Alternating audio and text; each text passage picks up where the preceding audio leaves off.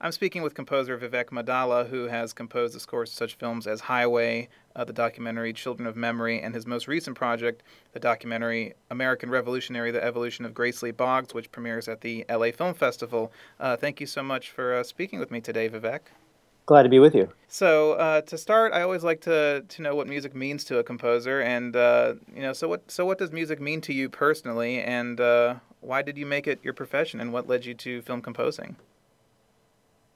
Well, you know, I think that um, music, probably more than any other uh, pursuit, uh, really has the the ability to affect human emotion um, and to change our perceptions of how we relate to the world and how we relate to each other. Uh, and I think that notably it has a lot of effect in in music. Uh, sorry, in film. Mm-hmm. Uh, more than say in uh, the application of music in other in other realms. Uh, I mean, I've written music for dance, for ballet, for theater, for other things as well. But in film, in particular, um, I, I, just really personally enjoy the intersection of, of film and music. I, since I was a small child, I've been writing music, and I was I, I think eight years old when I saw my first Hitchcock film, uh, North by Northwest, with a brilliant Bernard Herrmann score, and immediately knew that's that's what I wanted to do. Um, I decided to be a film composer. Um, maybe it was about 15 years ago. I decided that that's really what I wanted to uh, pursue uh, full time. you know, I, I, have played in a lot of bands and I've produced records and I've written, as I mentioned, for other media. Um, but I think I, I, um, I really like storytelling and for me, um, filmmaking is a sophisticated form of storytelling, and the way in which music can reflect and affect the story um, is uh, very inviting for me and, and very interesting, and it's something I really enjoy doing. Those are all really great points. I mean, I agree with you uh, completely. And I, I, listen to a lot of music on your on your site, and uh, you've covered so many different I've noticed a lot of different nationalities within your scores and utilize a large amount of ethnic and world sounds. Uh, what kind of research does a composer have to do when exploring a different culture, culture through music? Well, um, I mean, fundamentally, I think even though stylistically and geographically the music that I've written for different films has been pretty diverse, mm-hmm. I, I, like to think that I still sound like me. Oh yeah, absolutely, yeah. but um, but to your question, uh, you know, it's actually one of the things I really like about film scoring is that from project to project, the demands of the film vary so immensely, and um, you know, I do get to be a bit of a you know ethnomusicologist, putting on um, you know different kinds of hats in different contexts with film scoring. Um, I, I do think that uh, you know it's important. Well, it depends on the film, but I, I, I find that it's useful to have some decent understanding of the uh, the cultural background, the historical background of the geography um, for a film.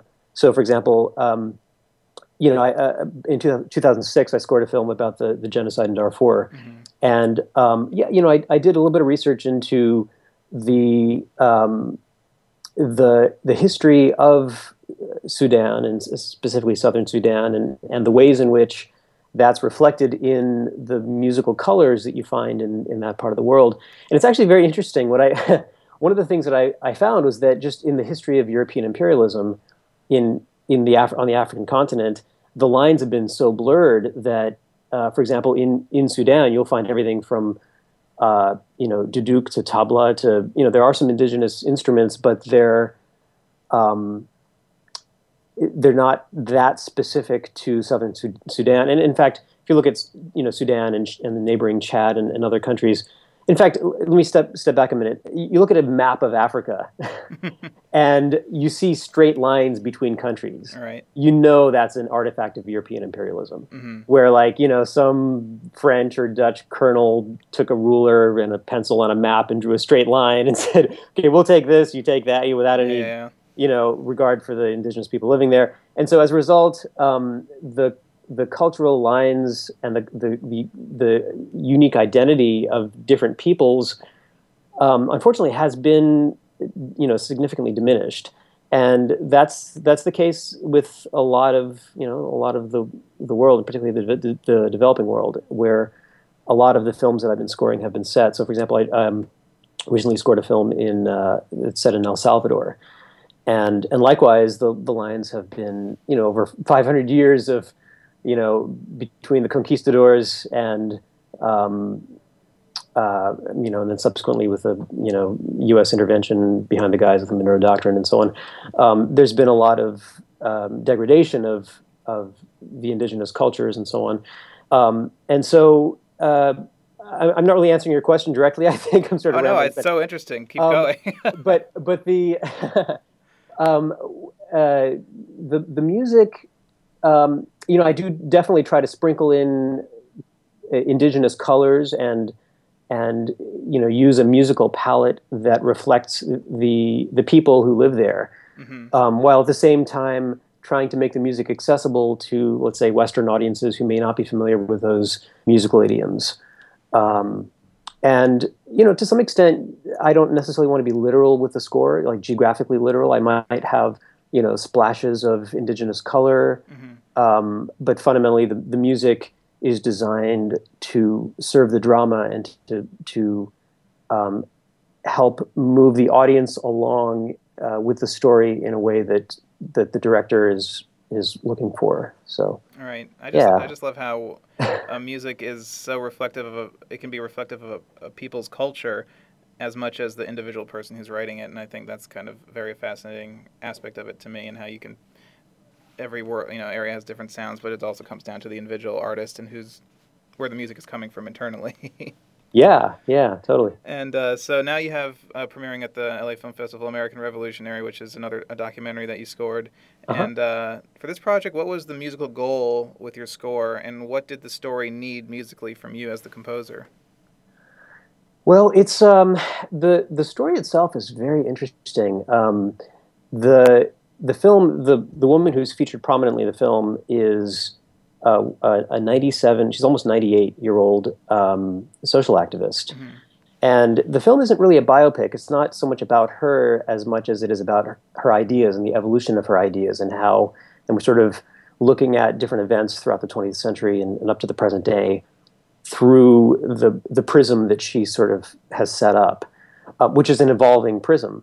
So because the music, because the film takes place over an almost hundred year period, the music also kind of reflects different, um, uh, you know, different spots during that timeline. Mm-hmm. Um, so you know there is uh, you know music going back to say the 1920s uh, and 30 you know allusions to uh, you know the red scare and the kinds of um, music that we might have heard in some of the you know propaganda films, for example, uh, from the you know the 30s and 40s.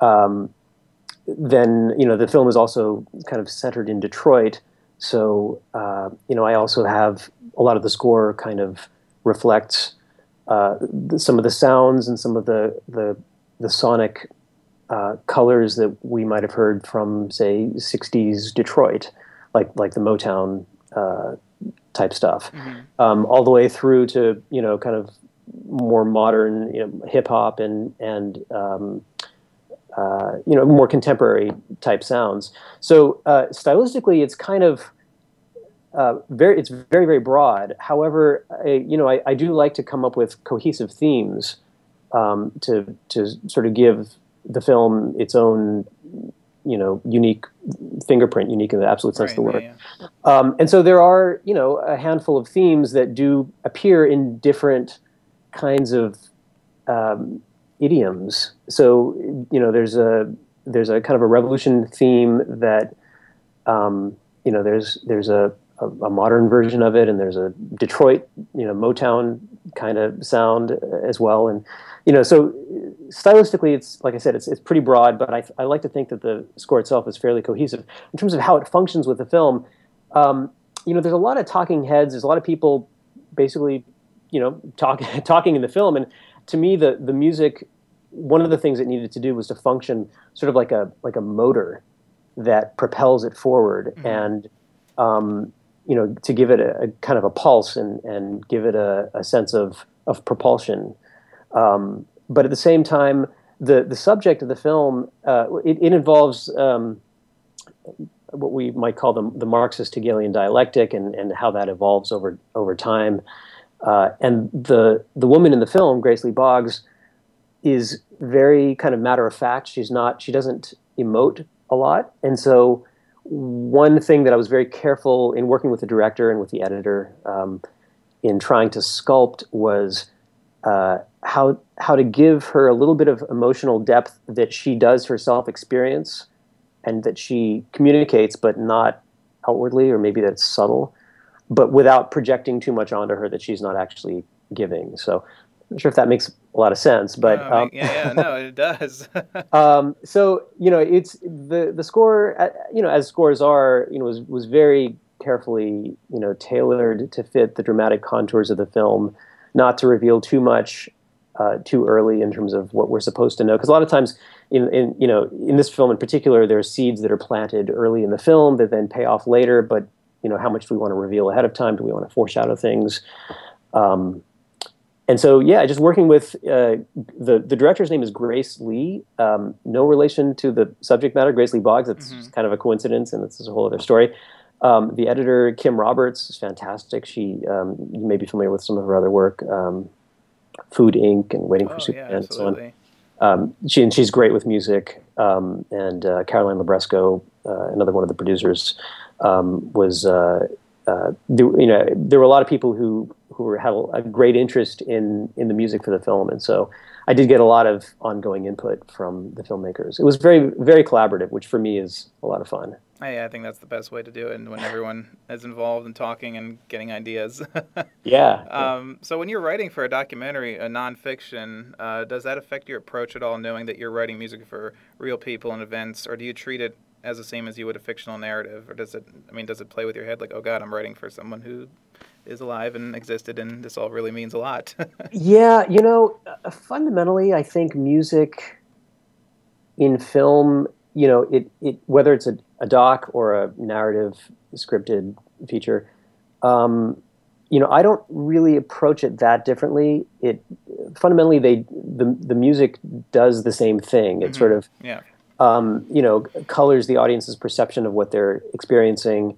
Um, it can uh, function in, in, much the same way in, in both docs and, and in features. Uh, I mean, in like narrative features.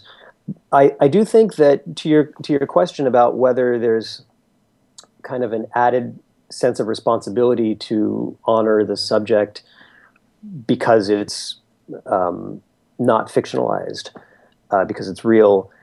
You know, there there is there is definitely there is that. Mm-hmm. Um, the the other sort of kind of a corollary to that for me is I tend to score the docs that I work on. They tend to be um, dealing with ma- material that is uh, important for me, which is usually how I, get the gig, is because I, I happen to be involved in some way with whatever the subject is. And so, um, so I probably do have some kind of allegiance or some sort of um, uh, you know, I want to honor the subject in a way that I may not even be realizing. So in the case of this this film, American Revolutionary, um, I started reading the works of Grace Lee Boggs about ten years ago, uh, when I, I, discovered her through um, a, a, program called Democracy Now. It's a, a news program, and uh, was captivated by her ideas and the way the way she sees the world. And and then when I found out that they were making this film, um, that's actually how I got the, the gig. Was that I was really interested in in the in the. That's one of the ways in which I got the gig. Was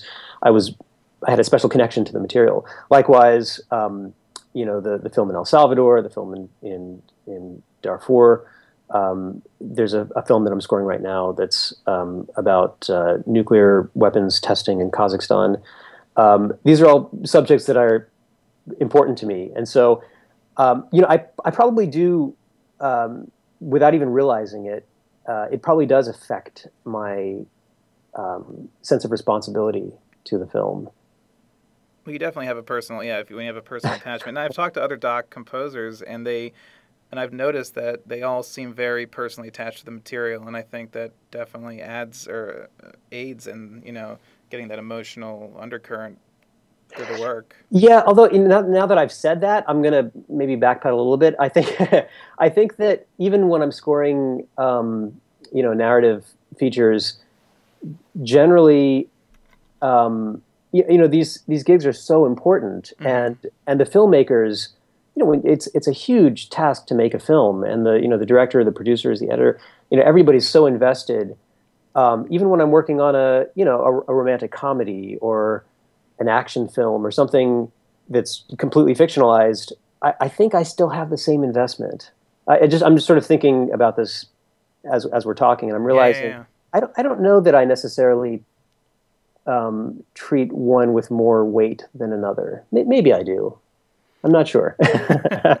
well, and to kind of expand that, as a composer, when you're looking at you know looking at any film of nonfiction or fiction, what aspect of the film sparks your creativity the most? Is it the plot, the characters, the setting? I mean, it's going to be a combination of everything, but really, what speaks to you the loudest to influence your writing at the beginning of it all? Yeah, you know, generally it's the characters, mm-hmm. um, but you know, it, it could be any number of things, and it depends on the film.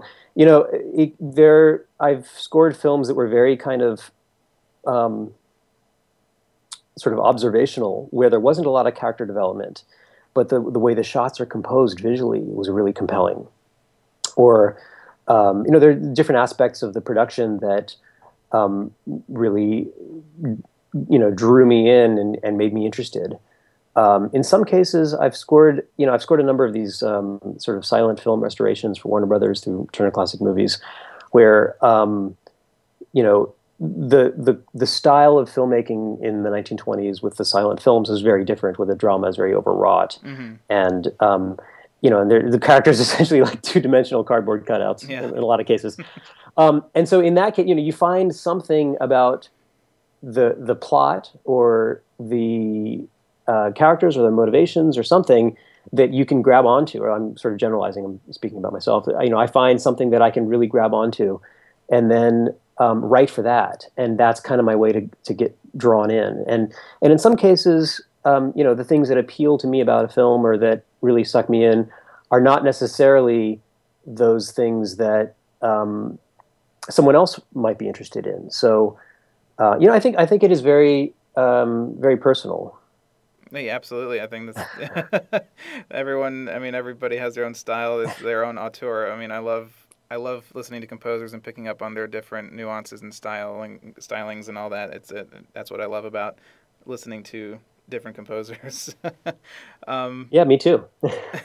well, to to wrap up, I always like to ask uh, composers this one question. Okay. Uh, if you could score any film ever made with no disrespect to the original composer, which film would you choose? Oh wow. um, well, immediately what comes to mind, there was a film from maybe 10 years ago called Rabbit Proof Fence. Oh, yeah. Uh, um, Peter Gabriel did the score? Yeah. Yeah, he did. So, um, you know, it was a beautiful film. I have to tell you, I, I didn't think the score for the film, I, I felt it was a, a, bit of a missed opportunity. Mm-hmm.